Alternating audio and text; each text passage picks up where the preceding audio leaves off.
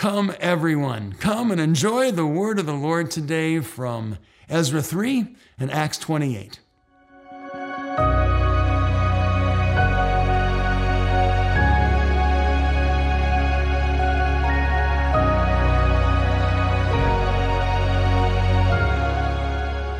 Hello, Alliance family. I'm in the home of one of our staff members here in Columbus, Ohio, as we're continuing our relocation efforts.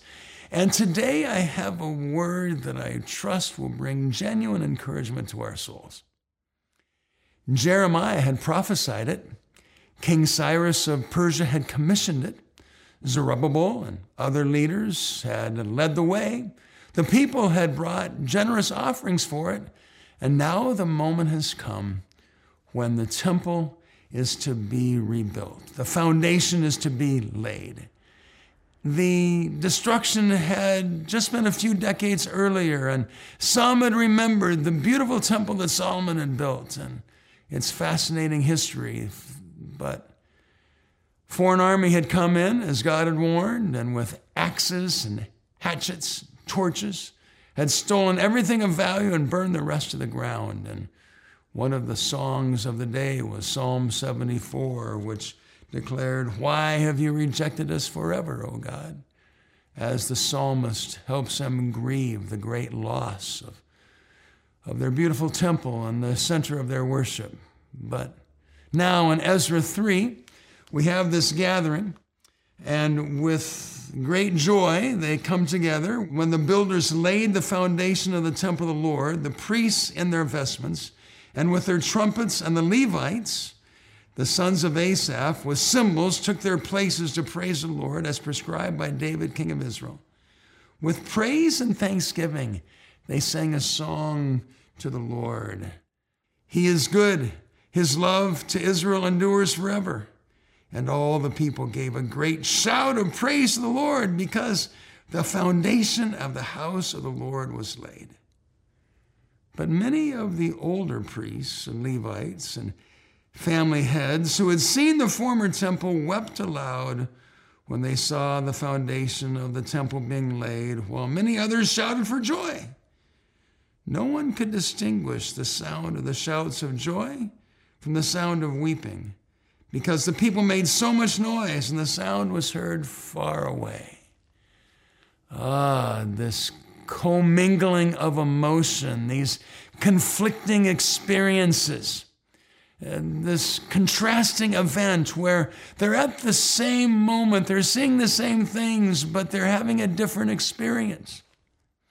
Some, this elicits all the emotion of the past, of, of what they had experienced as children or young adults, of coming into that temple in all its glory. And, and now the whole thought of rebuilding, maybe it seems overwhelming. Maybe it feels like they'll never be able to do what Solomon had done. Maybe they're full of fear and anxiety. Maybe they didn't process the grief of the past. I don't know all that's in their heart, but I know that at this moment, they weep. They weep while others have these songs and shouts of joy. This is a new moment for them. This is excitement for them. They don't have such of a contrast the past in their own experience. They're just entering into the moment right now. And so they shout and they sing and they celebrate. The commingled emotions, the conflicting experience of the same people at the same event, but having a different response.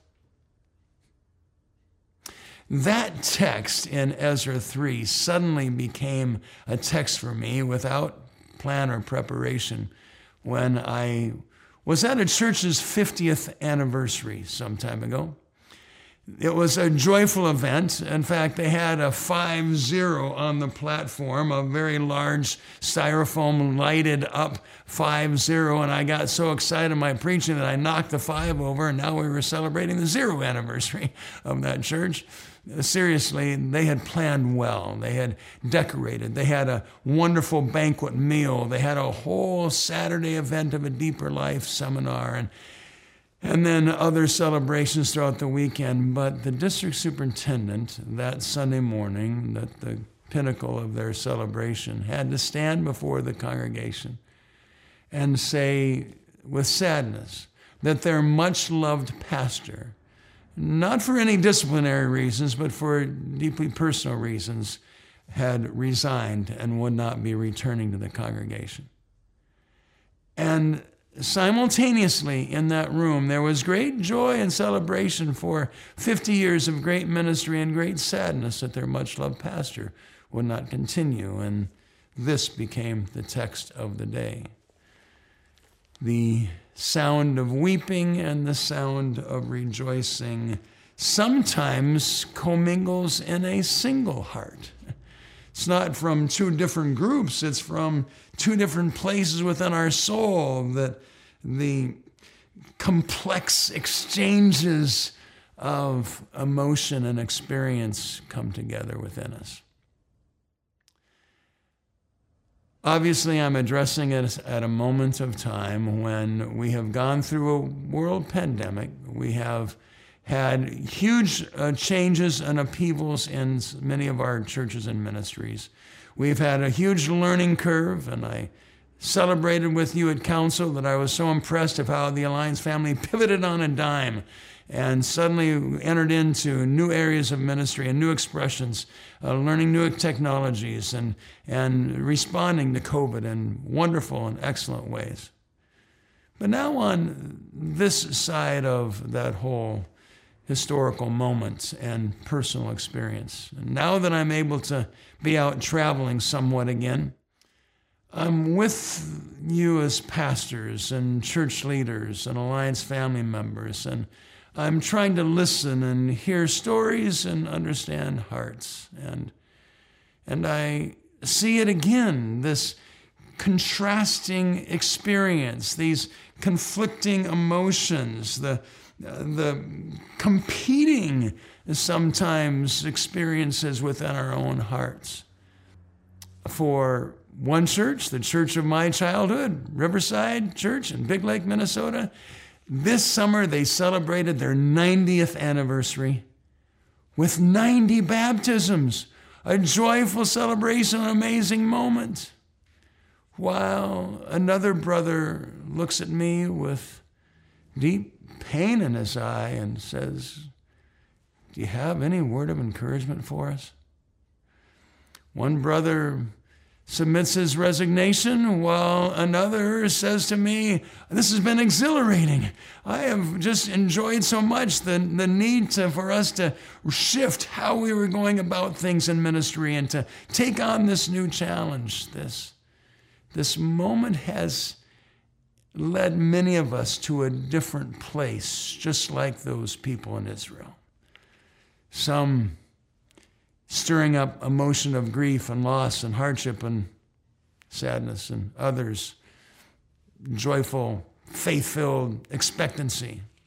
And for some of us, it's been a commingling of both.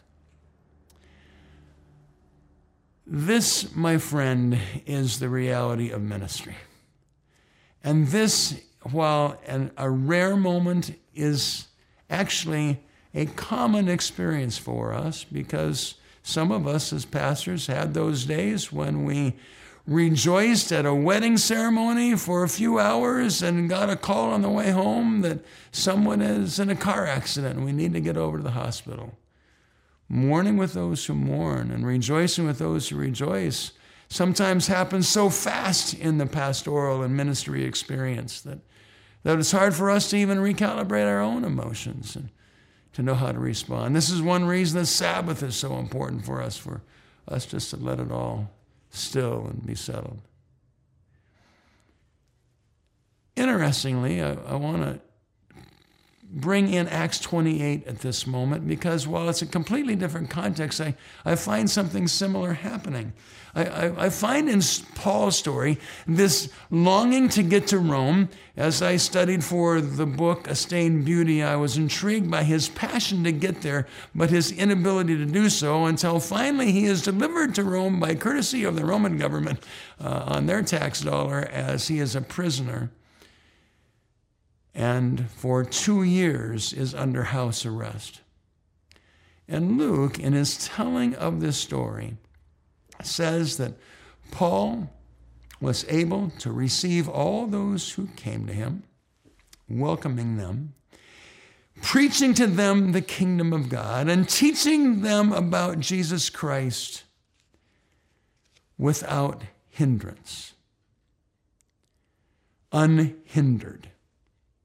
And that is the last word from author Luke, who has given us the book of Luke and the book of Acts, and the very last word that he gives us is the word unhindered.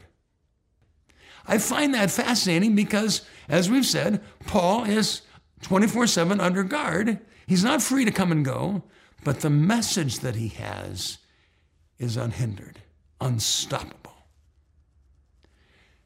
A contrasting experience, a conflicting kind of encounter that Paul has of not being able to come and go, but be able to preach and teach boldly and without hindrance.